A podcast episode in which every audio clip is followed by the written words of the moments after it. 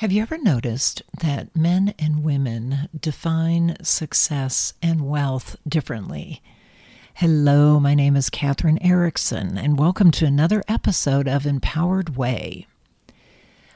I have noticed this my entire life because I grew up with four brothers, one of whom was my twin.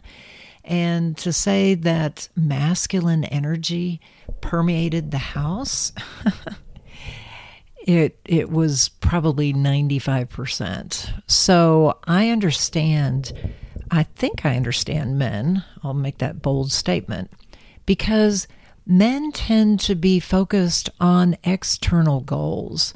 They use metrics and linear thinking and goal driven behavior to succeed.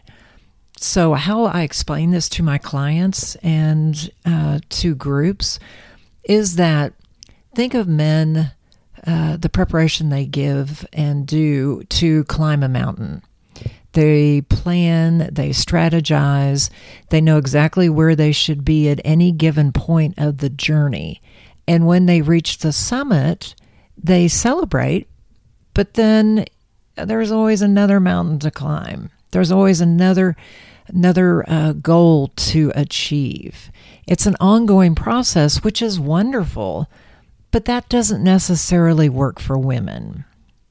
Women tend to be more defined by relationships than by titles, for example, which is another external validation. Uh, emotions and intuition also play a very powerful role when women make decisions.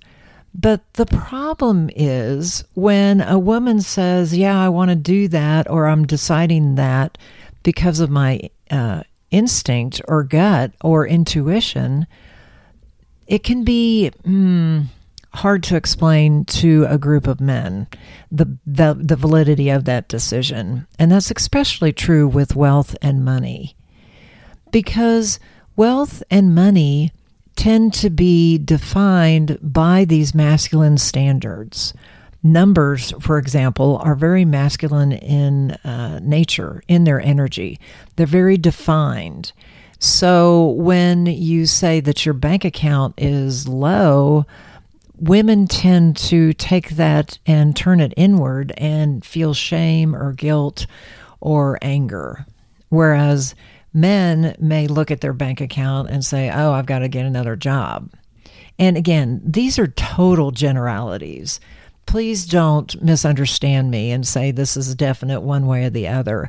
But it's when you can uh, notice these masculine and feminine type energies and use them when they're appropriate that you really elevate your own relationship with money and wealth. So, women, anyone listening, please know that your intuition and your gut instincts are valid.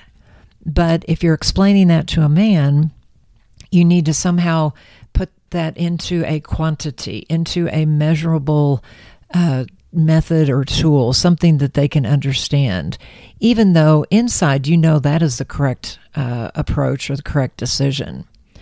And also, women who are listening, if you feel judged or disempowered because you don't seem to be uh, in a, such a great relationship with money compared to your male counterparts, stop comparing. You're never going to get ahead that way. The only way you are going to get ahead and feel great is when you accept that there is another side to money besides what the world has shown us. And that's why I created Empowered Way and the books I've written and the courses I've, I've created and teach and my coaching is all based on enhancing and amplifying the feminine side of money and wealth so women know that they can create and be just as wealthy as a man. It's just done a little bit differently.